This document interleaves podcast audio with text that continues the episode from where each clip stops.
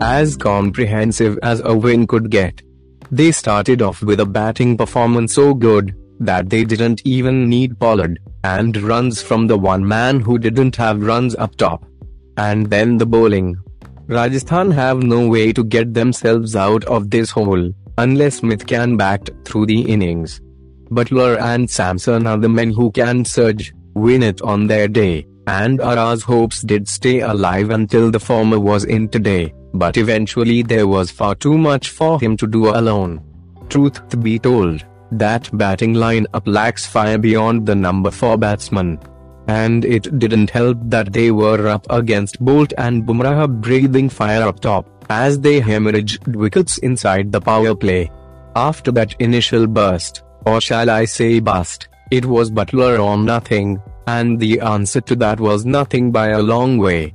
Presentations coming up. Steve Smith losing captaincies. I think losing wickets early doesn't help. We haven't been able to get off to a good start in the last three games. Outside of Jose and Archer at the end, we have a bit of work to do on our batting. He, Stokes, is not out till the 10th, I think. He is not too far away. Hopefully, we can get a few wins before he's back and then gain momentum. I don't think we need to panic too much. It is just about implementing our plans and playing some good cricket for longer. We haven't been able to do that in the last three games and we have to turn it around quickly. Hopefully get a bit of momentum. Trent Boult says, whole pack is working together. Clear game plan. The way we've picked wickets early. It's pretty enjoyable to get another win.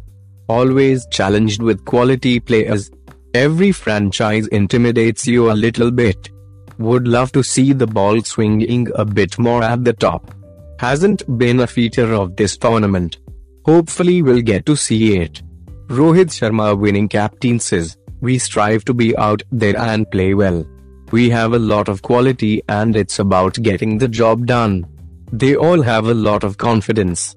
They are all talented and they can take the game away on their day and it's all falling into place. The conditions are helpful here for the quick bowlers. It was nipping around to start with and it's good to have bowlers who can exploit the conditions. We also worked a lot on our fielding, because it's one of the controllables in the game and we made it a point to do that well. A good Surya innings was coming, I spoke to him before the game, and his shot selection was perfect today. We wanted him to bat till the end because he can innovate rather well. Surya Kumar Yadav man of the match says, I felt it, a big knock, was coming in this game, because in the last few games I was finding ways to get out.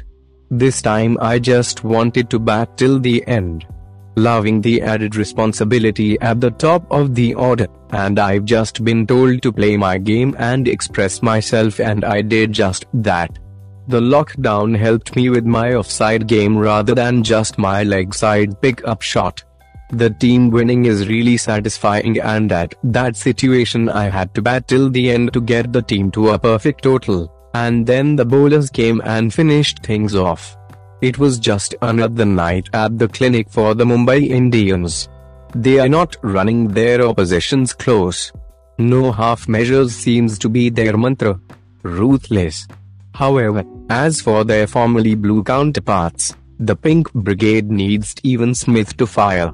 Actually, they just need Steven Smith to be Steven Smith, and once again beg the most long-standing question in red ball cricket how do we get Smith out?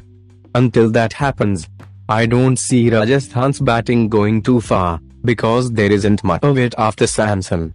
So guys post match podcast is over now. If you like this podcast, please follow and share. I meet you tomorrow with new podcast. Okay. Bye.